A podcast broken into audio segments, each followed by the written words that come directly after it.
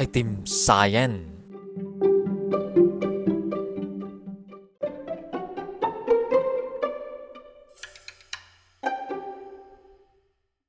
ไอติมเนื้อเนียน ไอติมเป็นเกล็ดน้ำแข็ง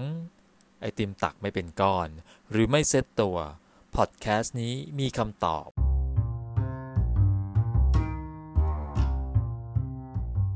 สวัสดีครับ คุณกำลังฟังพอดแคสต์ขนม นม เนย โดยบอลคิดหาร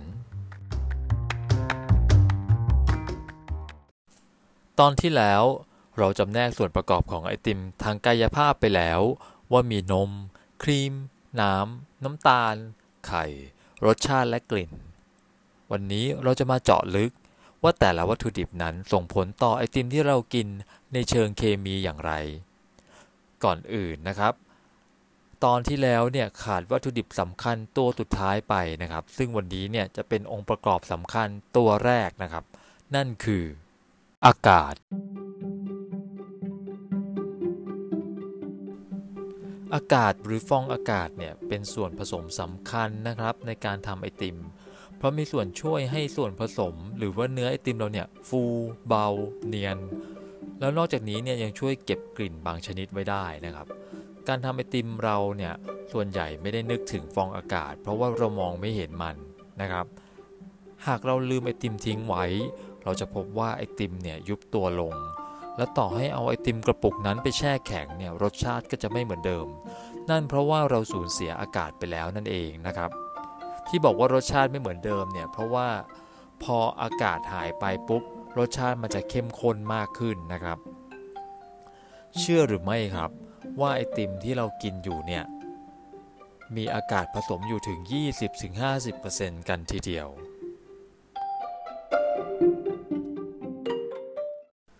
อากาศเป็นตัวเพิ่มปริมาตรให้ไอติมนะครับ เป็นตัวช่วยให้เรารู้สึกว่าไอติมเนี่ยเนื้อเนียน ช่วยเก็บกลิ่น คือเป็นพาหะให้กลิ่นไปยังจมูก อากาศจะเป็นตัวกำหนดค่า overrun ในไอติมเราครับ ว่ามีอากาศปนอยู่เท่าไหร่ ยิ่งมีค่ามากก็จะยิ่งฟูมาก เบามาก เนื้อเนียนมาก หรือว่าอาจจะฟูจนแบบยวบในปากเลยก็ได้ อันนี้แล้วแต่นะครับ overrun เนี่ยเป็นค่าเปรียบเทียบปริมาณหลังปั่นไอติม กับปริมาณก่อนปั่นว่าต่างกันเท่าไหร่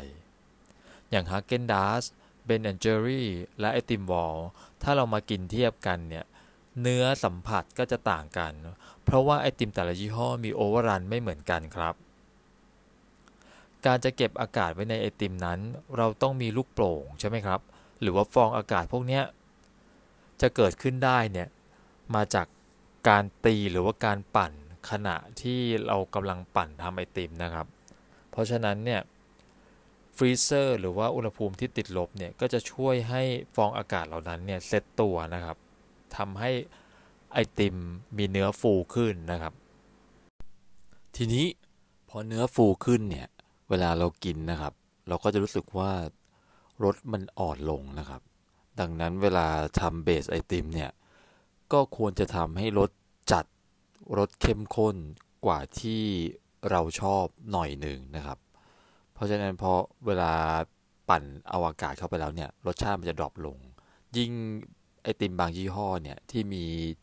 อากาศเยอะๆเนี่ยยิ่งต้องทำรสจัดมาก เพราะว่า ต้องเอาอากาศเข้าไปผสมอีกครึ่งหนึ่งอีกเท่าหนึ่งนะครับ จึงเป็นที่มาว่าไอติมเมื่อละลายแล้วทำไมหลายคนรู้สึกว่าอุ๊ยมันหวานขึ้นนะครับ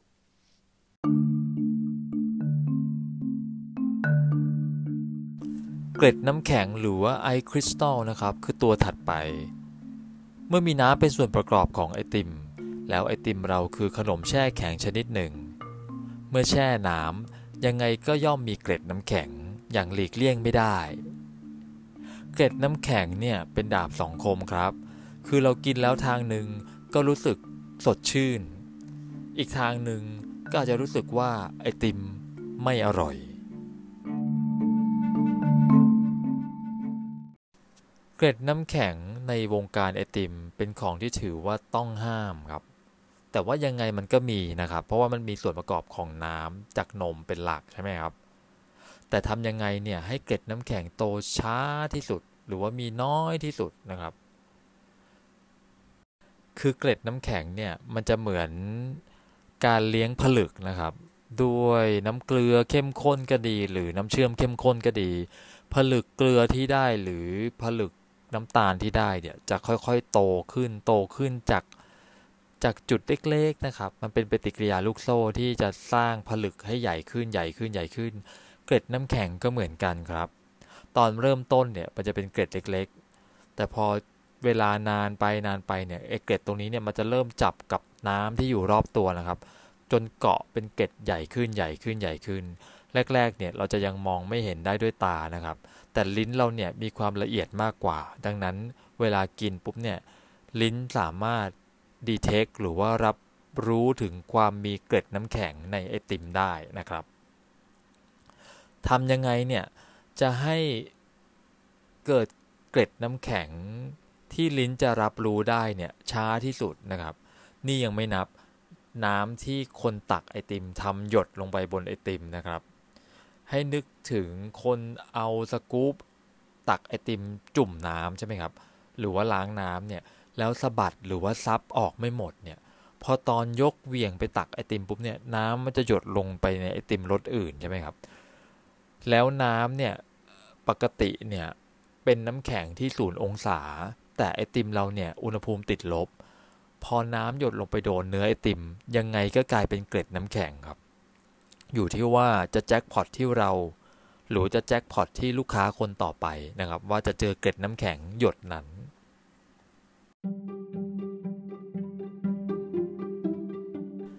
จุดมุ่งหมายของคนทำไอติม คือการทำให้เกล็ดน้ำแข็งเกิดน้อย และช้าที่สุดใช่ไหมครับ ในขณะที่ซอเบเนี่ยเป็นเบสจากน้ำดังนั้นเนี่ยเราจึงพบเกล็ดน้ำแข็งได้ไม่ยากนะครับ เพียงแต่ว่าจะเป็นเกล็ดใหญ่หรือว่าเกล็ดเล็ก อันนี้แล้วแต่ความตั้งใจของคนทำไอติม ว่าจะนำเสนออะไรนะครับ แล้วก็แล้วแต่เทคนิค แต่ในขณะที่ไอติมเบสนมเนี่ย คนกินก็อาจจะคาดหวังว่าต้องเจอเนื้อเนียนๆนะครับ ไม่มีก้อนหรือเกล็ดน้ำแข็งความเป็นไอซี่เข้ามาเกี่ยวข้องนะครับ ดังนั้นการจะทำให้เกล็ดน้ำแข็งเกิดช้านะครับ มีหลายปัจจัยมากเลยนะครับ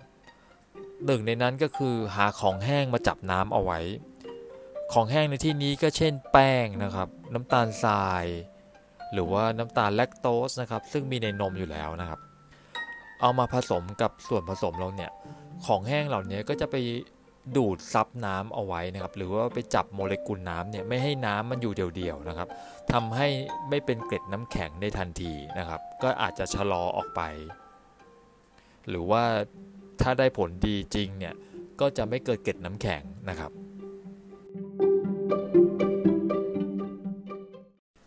หรือทำให้ส่วนผสมไอติมที่ปั่นเสร็จแล้วเนี่ยแข็งโดยเร็ว บางร้านเนี่ยจะใช้ไอติมตู้แช่ไอติมนะครับเป็น blast freezer นะครับเพื่อให้ไอติมที่ปั่นเสร็จแล้วเนี่ยแข็งตัวเซตตัวไวที่สุดนะครับตู้ blast freezer หรือว่าตู้แช่แข็งฉับพลันเนี่ยคุณสมบัติมันคือมีพัดลมแล้วก็ทำให้ของข้างในเนี่ย เย็นเร็วนะครับ เร็วกว่าตู้ freezer ธรรมดา แช่แข็งเร็วกว่าตู้ freezer ธรรมดา อย่างปกติถ้าปั่นไอติม แล้วเราเอาเข้าไปแช่ freezer เนี่ย กว่าจะเซตอาจจะใช้เวลา 4-6 ชั่วโมงใช่ไหมครับ ถ้าเกิดแช่ตู้บลัสเนี่ย มันก็อาจจะเซตภายใน 30 ถึง 50 นาทีนะครับทำให้ออกมาาสามารถเอาไปเก็บต่อได้เลยนะครับ ตรงนี้เนี่ย ข้อดีของมันคือเมื่อมันแช่แข็งฉับพลันเนี่ยยังไม่ทันจะทำให้น้ำในอากาศนะครับเซตตัวรวมตัวเข้าไปกับเนื้อไอติมนะครับทำให้เกล็ดน้ำแข็งที่เกิดขึ้นเนี่ยยังเป็นเกล็ดเล็กอยู่ ยังไม่ได้เป็นเกล็ดใหญ่นะครับ ไอติมเราก็จะมีคุณภาพดีขึ้นนะครับ หรืออีกวิธีหนึ่งก็คือ พยายามกินไอติมให้หมดไวนะครับ ยิ่งเก็บนานเนี่ย ยิ่งตู้ freezer ตามบ้านเนี่ย เราเปิดเข้าเปิดออกนะครับ อุณหภูมิมันก็จะเหวี่ยงขึ้นลงนะครับ พอมันขึ้นปุ๊บเนี่ยน้ำน้ำในอากาศที่อยู่ในตู้แช่เนี่ย มันก็จะไปเกาะที่ผิวไอติมใช่ไหมครับ แล้วพออุณหภูมิมันตกลงกลับไปที่ติดลบเนี่ยน้ำตรงนั้นก็จะกลายเป็นเกล็ดน้ำแข็งนะครับ แล้วก็จะเริ่มเป็นการเลี้ยงผลึกน้ำแข็งต่อ ก็ คือแรกๆเนี่ยจะเป็นจุดเล็กๆ แล้วต่อมาก็จะเริ่มขยายวงขยายวงนะครับ ขยายก้อนเป็นก้อนใหญ่ขึ้นนะครับ ก็จะทำให้เรากินไอติมแล้วรู้สึกว่าไม่อร่อย หรือว่าไอติมตอนที่เราเปิดกระปุกครั้งแรกเนี่ยกินดีจังเลย แต่พอเก็บเข้าตู้ปุ๊บอีกเดือนมากินอีก 2 เดือนมากินเนี่ยก็จะรู้สึกว่าเฮ้ย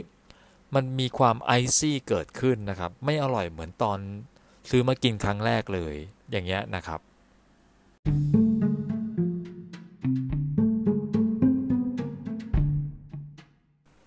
โปรตีน และไขมัน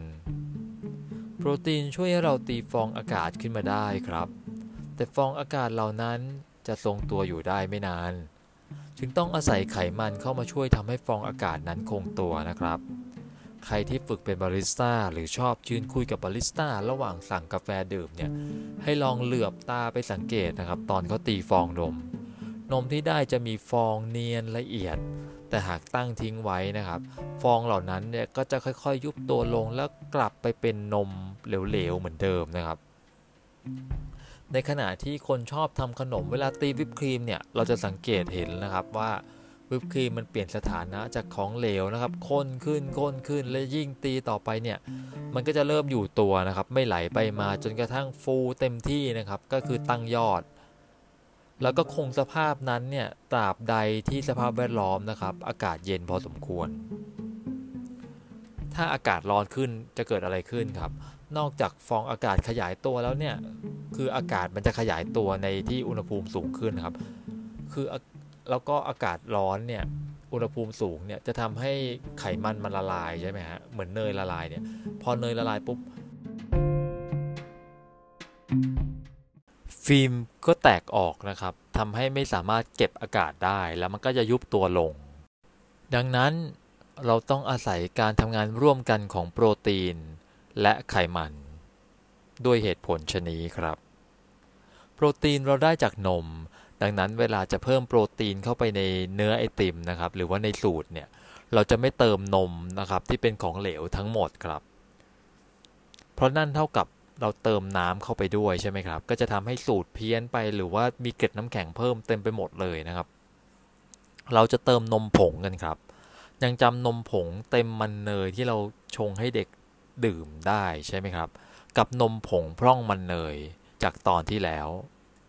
นั่นแหละครับ ทีนี้ถ้าจะเติมนมผงเต็มมันเนยลงไปนะครับ เท่ากับเราเติมไขมันลงไปด้วยนะครับ อีกหนึ่งตัว จึงเป็นที่มาว่าทำไมนมผงที่นิยมใช้ในวงการทำไอติม จึงเหลือแค่นมผงพร่องมันเนยเท่านั้นนะครับ เพราะง่ายต่อการคำนวณปริมาณโปรตีนในสูตรด้วยนะครับ ที่สำคัญนะครับต้องไม่ใช้นมผงพร่องมันเนยที่เป็นแค่เวโปรตีนอย่างที่หลายคนชงดื่มนะครับ เพราะเป็นนมผงคนละแบบกัน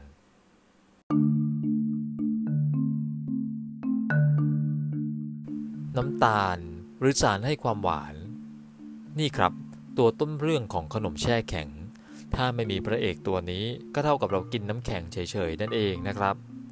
เมื่อเราเติมน้ำตาลลงไปในของเหลวเนี่ยอย่างน้ำนมหรือว่าอะไรก็แล้วแต่เนี่ยนะครับ คนให้ละลายหรือว่าต้มให้ละลาย น้ำจะมีจุดเยือกแข็งลดลงครับ จากศูนย์เป็นลบหนึ่งลบห้าลบสิบขึ้นอยู่กับปริมาณน้ำตาลที่เราใส่ลงไปนะครับ ไปเรื่อยๆ จนกระทั่งลบสิบแปดซึ่งน้ำที่มีน้ำตาลผสมอยู่เนี่ย ก็จะแข็งตัวนะครับ ด้วยกลไกนี้เองครับทำให้ไอติมเนี่ย เนื้อนิ่มแบบกัดได้ ถึงแม้จะแช่ช่อง freezer บ้านเราก็ตามนะครับ น้ำตาลมีหลายประเภทครับ แต่ที่นิยมใช้ในวงการไอติมหลักๆนะครับ มี ซูโครสหรือน้ำตาลทรายขาวนะครับ หรือน้ำตาลสีรำอะไรพวกนี้ก็จะรวมอยู่ในประเภทซูโครสนะครับ dextrose นี่เป็นน้ำตาลจากแป้งครับ glucose powder นะครับ ก็เป็นน้ำตาลจากแป้งเหมือนกัน dextrose กับกลูโคสจะต่างกันที่ความหวานครับ ถ้าเราเทียบน้ำตาลทรายขาวว่าหวานที่ค่า 100 นะครับ เด็กโรสเนี่ย จะอยู่ที่ระหว่าง 50 กว่ากว่านะครับถึง 75 แล้วก็กลูโคสเนี่ยตั้งแต่ 21 ขึ้นไปจนถึง 50 กว่านะครับ มีมัลโตเด็กสตรินนะครับก็คือน้ำตาลจากแป้งเหมือนกัน แต่ว่าวานหวานน้อยมากนะครับ ก็คือต่ำกว่า 21 ลงมานะครับ อันนี้เป็นค่าให้ความหวานค่าค่าของความหวานนะครับ ก็จะเรียกมัลโตเด็กสตริน นอกจากนี้เรายังมีน้ำผึ้งนะครับ หรือว่าพวก invert sugar นะครับ ใส่ได้แต่ว่ามันก็จะมีความเป็นน้ำอยู่ปนอยู่บ้างนะครับ แต่คุณสมบัติของน้ำผึ้งหรือ invert sugar เนี่ย ก็คือช่วยยับยั้งในการเกิดไอคริสตัลนะครับสาสามารถทำให้น้ำที่ผสมกับน้ำผึ้งเนี่ย เกิด ผลึกน้ำแข็งช้ากว่าน้ำที่ผสมน้ำตาลนะครับ แต่ทั้งนี้ทั้งนั้นเนี่ยน้ำผึ้งมันก็จะมีกลิ่นเฉพาะตัวใช่ไหมครับทำให้รสชาติไอติมเราเนี่ยผิดเพี้ยนไปได้นะครับ ยกเว้นว่าบางคนทำไอติมรสน้ำผึ้งอันนั้นก็อีกเรื่องหนึ่ง ก็เลยมีบางคนเนี่ยหรือบางสูตรเนี่ยใส่ invert sugar แทนนะครับ invert sugar เนี่ยมีหลายชื่อครับหนึ่งในชื่อที่นิยมใช้กันก็คือทริโมลีนนะครับ ก็เป็นชื่อทางการค้านะครับ ออนอกจากนี้นะครับยังมีสารให้ความหวานอื่น ๆ เช่นสตีเวียนะครับก็คือสกัดจากหญ้าหวาน มีไซริทอลนะครับมีน้ำตาลที่กลุ่มคีโตนิยมกันก็คืออิริทริทอลนะครับพวกที่ลงท้ายด้วยอ้อๆนะครับก็คือเป็นจะเรียกว่าน้ำตาลเทียมก็ไม่เชิง จะเป็นน้ำตาลแอลกอฮอล์นะครับ ก็คือคุณสมบัติเหมือนน้ำตาล แต่ว่าไม่ให้แคลอรี่หรือว่าให้แคลอรี่ต่ำนะครับทำให้หลายคนเนี่ยนิยมบริโภคนะครับ ซึ่งผมก็ไม่สนับสนุนเท่าไหร่ ถ้าไม่ได้มีปัญหาเรื่องสุขภาพเนี่ยก็ก็อยากให้บริโภคน้ำตาลจริงกันนะครับ ก็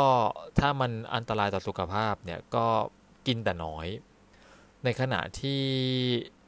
สารให้ความหวานตัวอื่นเนี่ยมันยังใหม่อยู่นะครับ เพราะฉะนั้นเนี่ยเราไม่มีผลวิจัยเพียงพอที่จะสนับสนุนว่ามันปลอดภัยร้อยเปอร์เซ็นต์หรือว่ามันจะมีผลข้างเคียงอื่นๆไหมนะครับ นอกจากนี้ก็ยังมีน้ำตาลจากหล่อฮังกล้วยนะครับ เห็นมีไอติมประมาณยี่ห้อสองยี่ห้อละที่ใช้น้ำตาลหล่อฮังกล้วยมาทำนะครับ ด้วยที่ว่า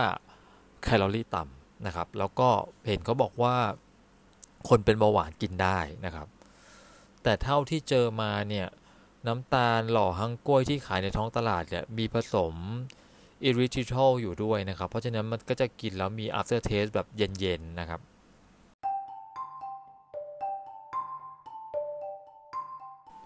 stabilizer และ emulsifier นะครับ ก็คือสารคงตัวนะครับ สารให้ความคงตัวกับสาร เขาเรียกสารแขวนลอยหรือไงเนี่ยนะครับ emulsifier ก็คือเชื่อมของที่ไม่ควรจะเข้ากันอย่างน้ำและไขมันเข้าด้วยกันนะครับ stabilizer เนี่ย หลายคนกลัวนะครับ ว่าแบบเฮ้ยเติมอะไรลงไปในไอติมนะครับ จริง ๆ แล้วมันไม่ได้น่ากลัวขนาดนั้น ก็ อย่างเช่นแป้งนะครับ เราเติมแป้งลงไปเนี่ย เพื่อจับโมเลกุลน้ำใช่ไหมฮะ แต่อีกทางหนึ่งเนี่ยก็คือแป้งมันก็จะช่วยเพิ่มความคงตัวให้ไอติมนะครับ โบราณเนี่ยเราก็เติมแป้งเท้าใยม่อมนะครับ arrowroot นะครับหรือว่าอย่างแป้งข้าวโพดอะไรพวกนี้นะครับก็ก็สามารถใช้ได้นะครับ ไปดูสูตรเจลาโต้เก่าๆก็บางบางที่ก็จะเติมแป้งข้าวโพดนะครับ หรือไอติมตุรกีนะครับซาเล็บนะครับผงซาเล็บเนี่ยทำจาก กล้วยไม้ชนิดหนึ่งนะครับ เพราะฉะนั้นเนี่ยเขาก็จะเติมแป้งตรงนี้ลงไปทำให้ไอติมเขาเนื้อเหนียวนะครับ แล้วก็ทนสภาพอากาศร้อนๆได้ดีทีเดียวนะครับ ส่วน Stabilizer ตัวจริงที่เขาเติมกันเพื่อให้เอาคุณสมบัติของ Stabilizer หลาย ๆ ตัวเนี่ยมารวมกันนะครับ ก็คือพวกกรรมครับกรรมเนี่ยกรรม กรรมคือพวกยางนะครับ สกัดได้จากเปลือกไม้บ้างนะครับ จากแบคทีเรียบ้างนะครับ หรือว่าจากพืชบางชนิดจากสาหร่ายอะไรพวกนี้นะครับ ก็จะเป็นกรรมที่เราใช้กันในวงการอาหารนะครับสามสหายนะครับหรือ3ทหารเสือของวงการทำไอติมเนี่ย ก็จะเจอแซนทันกัมนะครับกัวกัมแล้วก็โลคัสบินกัมถามว่าทำไมต้องเป็น 3 ตัวนี้นะครับ ก็คือแต่ละตัวเนี่ยจะทำจะมีหน้าที่หลักๆต่างกันนะครับ อย่างบางตัวเนี่ยอาจจะจับน้ำได้ดีนะครับ ไม่ปล่อยให้ไปเกิดเกล็ดน้ำแข็ง บางตัวเนี่ยจะทนสภาพอากาศได้ดี ทนแรงเหวี่ยงนะครับ เพราะฉะนั้นเนี่ยไอติมที่ขนส่งนะครับ ออกจาก freezer มาอยู่ห้องแอร์นะครับ อุณหภูมิก็จะขึ้นมาหน่อยนึง หรือว่าเอาใส่กล่องแล้วเอาไปขึ้นรถอะไรอย่างเงี้ย เพราะฉะนั้นเนี่ยสามตัวนี้มันก็จะช่วยกันนะครับ ในการทำให้ไอติมเนี่ยไม่ละลายไวนะครับ แล้วก็เกิดเกล็ดน้ำแข็งช้า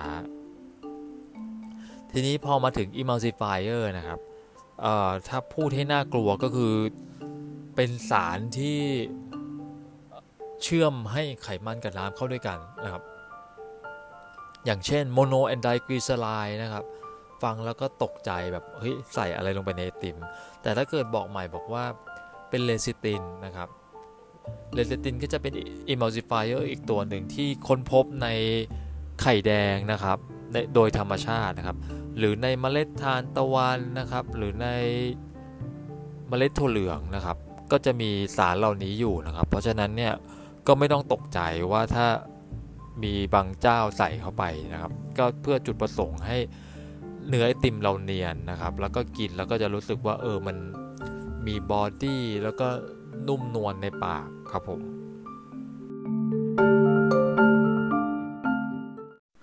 อดทนอีกนิดนะครับ ใกล้จะหมดแล้วนะครับ อาจจะฟังดูวิชาการจ๋ามาก หรือว่ายาวเวิ้นเวอร์มากนะครับอะมาถึงตัวสุดท้ายครับ flavor and smell นะครับ ก็คือรสชาติและกลิ่น การที่ไอติมจะมีแค่รสนมคงจะน่าเบื่อไม่ใช่น้อยนะครับ จึงมีการใส่นู่นใส่นี่ต่อยอดเข้าไปมากมายนะครับ ด้วยเหตุผลและปัจจัยต่างกัน รสชาติและกลิ่นของไอติมนะครับ สามารถมาจากวัตถุดิบจริงโดยตรงนะครับ หรือเป็นกลิ่นสังเคราะห์ก็ได้นะครับ หรือว่าจะเป็นสารสกัดมาก็ได้นะครับ วิธีจะเติมกลิ่นและรสเข้าไปในส่วนผสมไอติมเนี่ย ก็มีตั้งแต่วิธีต้มนะครับ จะกรองหรือไม่กรองก็แล้วแต่บางคนจะเติมกลิ่นเอาตอนยกลงจากเตาก็ได้นะครับ ไขมันในนมเนี่ยก็จะช่วยเก็บกลิ่นของวัตถุดิบเอาไว้ได้ดีทีเดียวนะครับ ดังนั้นแม้ว่ารสชาติวัตถุดิบในไอติมนมนะครับ จะโดนเจือจางไปเพราะนมก็ตามเนี่ยแต่กลิ่นก็ยังจะชัดนะครับ ถ้ามีวิธีกักเก็บได้ถูก วิธีหรือถูกจริตนะครับวิธีเติมกลิ่นเนี่ยนอกจากจะต้มไปแล้วนะครับ ก็จะมีการแช่วัตถุดิบนะครับ ทิ้งเอาไว้ในนมนะครับ นมมันก็จะดูดกลิ่น ของวัตถุดิบนั้นๆเนี่ยเก็บเอาไว้นะครับ ก็ได้หรือจะปั่นไปด้วยกันนะครับ อย่างเช่น ใบตรงใบเตยอะไรอย่างเงี้ยนะครับ ก็จะเป็นปั่นปั่นไปกับนมเย็นๆนะครับ แล้วก็คั้นออกนะครับ เพราะฉะนั้นของเหลวที่ได้น้ำมันในใบเตยเนี่ยก็จะอยู่ปนไปกับนมอย่างเงี้ยเป็นต้นนะครับ เมื่อเราเข้าใจองค์ประกอบทางเคมีของไอติมไปแล้วนะครับ คราวนี้เราลองมาดูสูตรไอติมวานิลานะครับ จากเว็บ Anthony Ledone นะครับ .com a n t h o n y l e d o n n e com นะครับ หรือว่าเสิร์ชไอติมวานิลาก็ได้นะครับ ก็จะขึ้นมา แต่ทีนี้เนี่ย ผมเทียบเวลาผมเสิร์ชผมจะใส่คำว่า Haagen-Dazs vanilla ice cream recipe นะครับ ก็จะขึ้นมาให้เลือกหลายที่เลยเนี่ย สูตรที่ใกล้เคียงมากนะครับ ก็คือสูตรของเว็บนี้นะครับ ที่ผมดูเนี่ยก็คือเทียบจากปริมาณไข่แดงนะครับ สูตรนี้เขาว่านมนะครับ นมสด full fat นะครับ whole milk เนี่ย500นะครับมิลลิลิตร หรือว่า500กรัม ครีม500มิลลิลิตรนะครับน้ำตาลทราย150กรัม ไข่แดง150กรัม หรือประมาณ8ถึง9ฟองนะครับ ก็เป็นไข่แดงเบอร์2นะครับ เกลือครึ่งช้อนชานะครับ แล้วก็วานิลา1ฝัก ถ้าเป็นวานิลาฝักแห้งๆผอมๆก็อาจจะต้องใช้ 2 ฝักนะครับ ด้วยสัดส่วนเท่านี้เนี่ยจากที่ประสบการณ์ส่วนตัวที่เคยทำไอติมมาเนี่ยตัวนี้ก็จะใกล้เคียงกับไอติมฮาเกนดาสนะครับ เราก็จะเห็นว่ามีนมและครีมนะครับ คือถ้าบางคนไม่ชอบรสชาติความมันเยอะๆเนี่ย อาจจะต้องปรับเป็นนม 850 นะครับ แล้วก็ครีม 150 นะครับ หรือว่าจะเป็นนม 1,000 หรือว่า 1 ลิตรเลยก็ได้นะครับ ก็ก็ได้เหมือนกันก็จะเบาขึ้นมาหน่อยหนึ่ง ไม่เข้มข้นกินแล้วจุกอกมากนะครับอ่าก็จะมีนมและครีมนะครับทำงานร่วมกันก็คือนม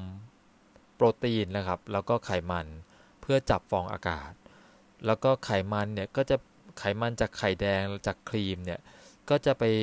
จับกลิ่นวานิลาเอาไว้นะครับ เกลือเนี่ยช่วยปรุงรสชาตินะครับ ถึงแม้ว่าเกลือจะมีคุณสมบัติลดจุดเยือกแข็งของของเหลว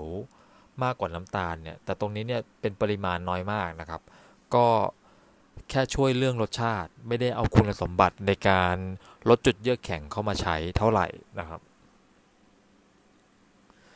เวลาทำนะครับ ก็จะต้มนมกับครีมนะครับ ใส่ฝักวานิลาที่กรีดผ่ากลาง แล้วก็ขูดเอาเมล็ดเนี่ยนะครับ ลงไปต้มด้วยนะครับ ต้มให้แค่พอ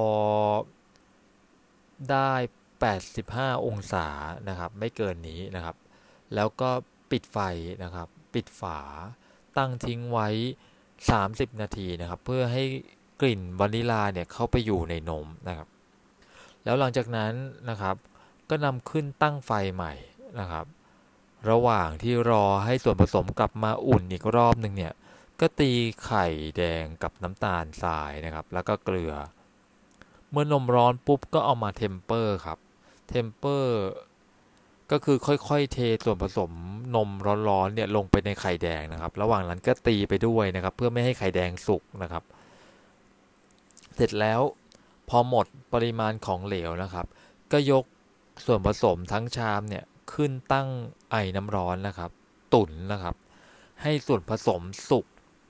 ก็คือสุกในที่นี้หมายถึงว่าไม่เกิน 85 องศานะครับ แล้วก็เพื่อเป็นการ pasteurize นะครับ ก็คือเราไม่รู้หรอกว่านมที่เราใช้เนี่ยมีเชื้อแบคทีเรียมากน้อยแค่ไหนไข่มีเชื้อโรคไหมอะไรเงี้ยนะครับ ก็คือเราจะฆ่าเชื้อทำลายแบคทีเรียทั้งหมดนะครับ ให้เหลือน้อยที่สุดหรือหรือเป็นศูนย์เนี่ยนะครับ ก่อนที่จะไปปั่นไอติม เพราะว่าพอปั่นไอติมปุ๊บเนี่ยต่อจากนี้ก็คือเราแช่แข็งนะครับ เราจะไม่มีโอกาสทำลายเชื้อโรคอีกแล้วนะครับ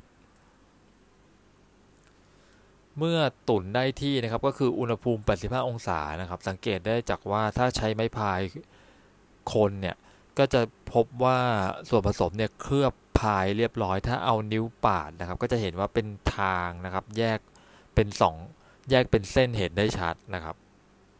ก็เอาตัวนี้ไปช็อกน้ำแข็งนะครับ แล้วก็บ่มไว้อย่างน้อย 4 ชั่วโมงนะครับ ที่ต้องบ่มอย่างน้อย 4 ชั่วโมง เพราะว่าเลซิตินในไข่แดงใช้เวลาทำงานนะครับ หรือว่า activate มันเนี่ย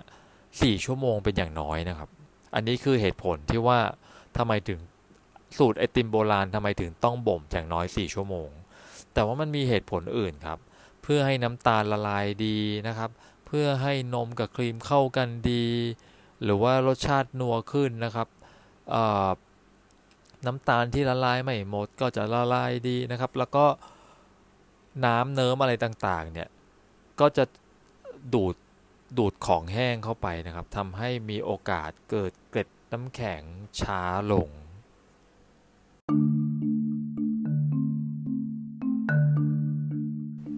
แต่ต่อให้เรารู้เคมีทั้งหมดนะครับ ก็อาจจะเกิดปัญหากับไอติมที่เราปั่นเสร็จแล้วได้นะครับ อย่างไอติมที่ตักแล้วร่วนเนี่ยอาจจะเกิดจากสาเหตุการปั่นครับ การที่ปั่นนานเกินไปเนี่ยเมื่อไอติมเซตตัวแล้ว แต่ว่าเรายังปั่นต่อปั่นต่อเนี่ยเหมือนตีวิปครีมครับมันก็จะแตกมันนะครับ ไอติมก็จะร่วนนะครับทำให้เวลาเราตักเป็นลูกเนี่ยไอติมมันจะไม่เกาะกันแล้วนะครับ ก็จะร่วนร่วนแตก ไม่เป็นก้อนนะครับ วิธีแก้อาจจะไม่มีนะครับ ถ้าปั่นโอเวอร์เชิญไปแล้วนะครับ ก็ต้องระวังตอนปั่นไอติมให้ดีนะครับ หรือบางคนเนี่ยของแห้งเยอะเกินไป บอกว่าอุ๊ยใส่ของแห้งดีจะได้เกิดเกล็ดน้ำแข็งน้อย ปรากฏว่าใส่แป้งเยอะมากนะครับ หรือว่าใส่ผลไม้ที่มีไฟเบอร์เยอะมากนะครับ มันก็จะร่วนนะครับ ตอนปั่นไอติมเสร็จแล้วเนี่ย ก็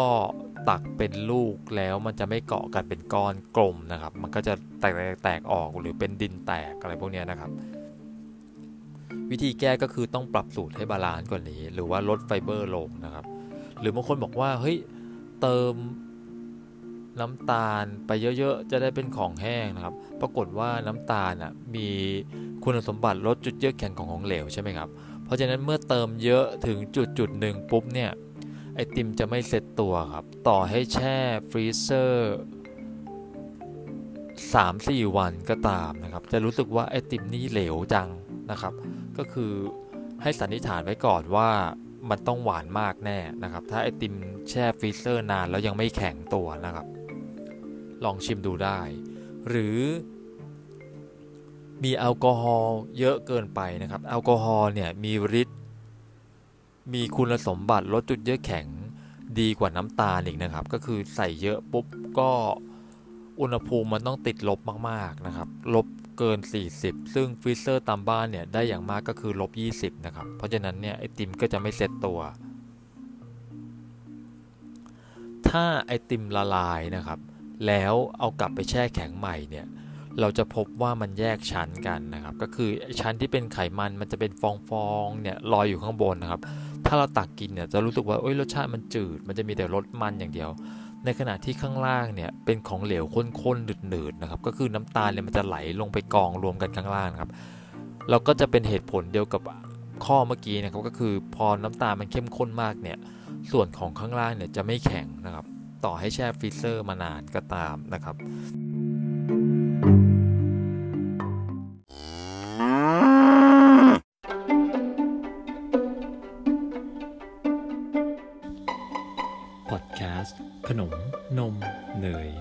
ที่จะพาคุณผู้ฟังไปรู้จักเสน่ห์ของขนมหวาน ทั้งจากแง่คนกินและแง่คนทำ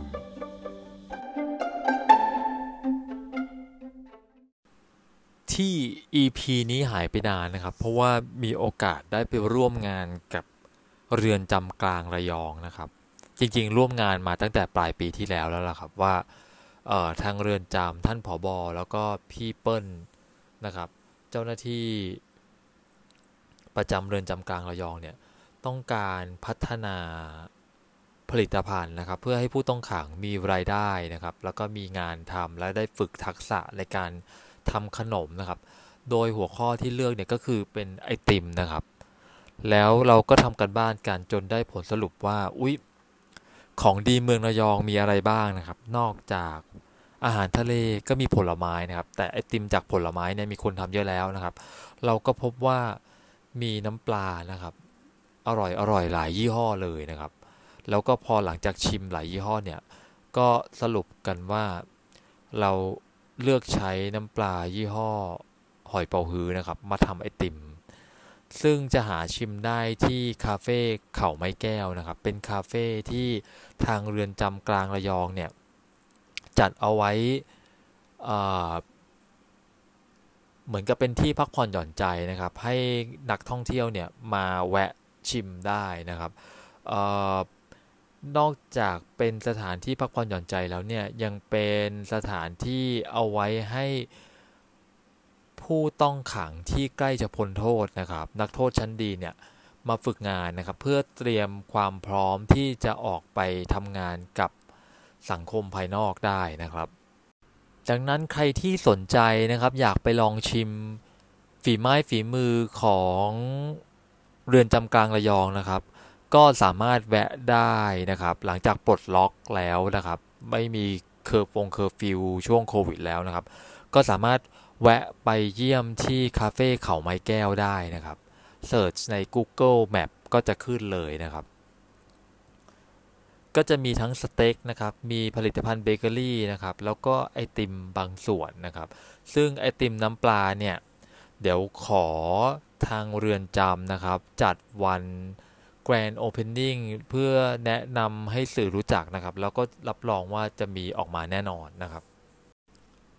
และข่าวล่าสุดนะครับ ปลดล็อกกันแล้วนะครับ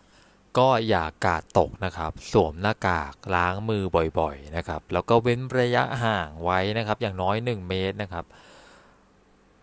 เพื่อช่วยชาตินะครับ และช่วยตัวเราเองนะครับ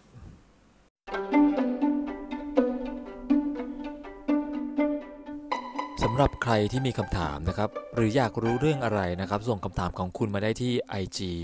baked by ball นะครับ เขียนติดกันเลยก็คือ b a k e d b y b a l l นะครับ หรือคอมเมนต์ใต้ episode นี้ก็ได้ครับคำถามหรือประเด็นไหนที่เราหยิบยกขึ้นมานะครับ เราจะส่งของขวัญเล็กๆ น้อยๆ ไปให้นะครับสำหรับวันนี้ขอให้ระดับน้ำตาลในเลือดปกติกันทุกคนนะครับ สวัสดีครับ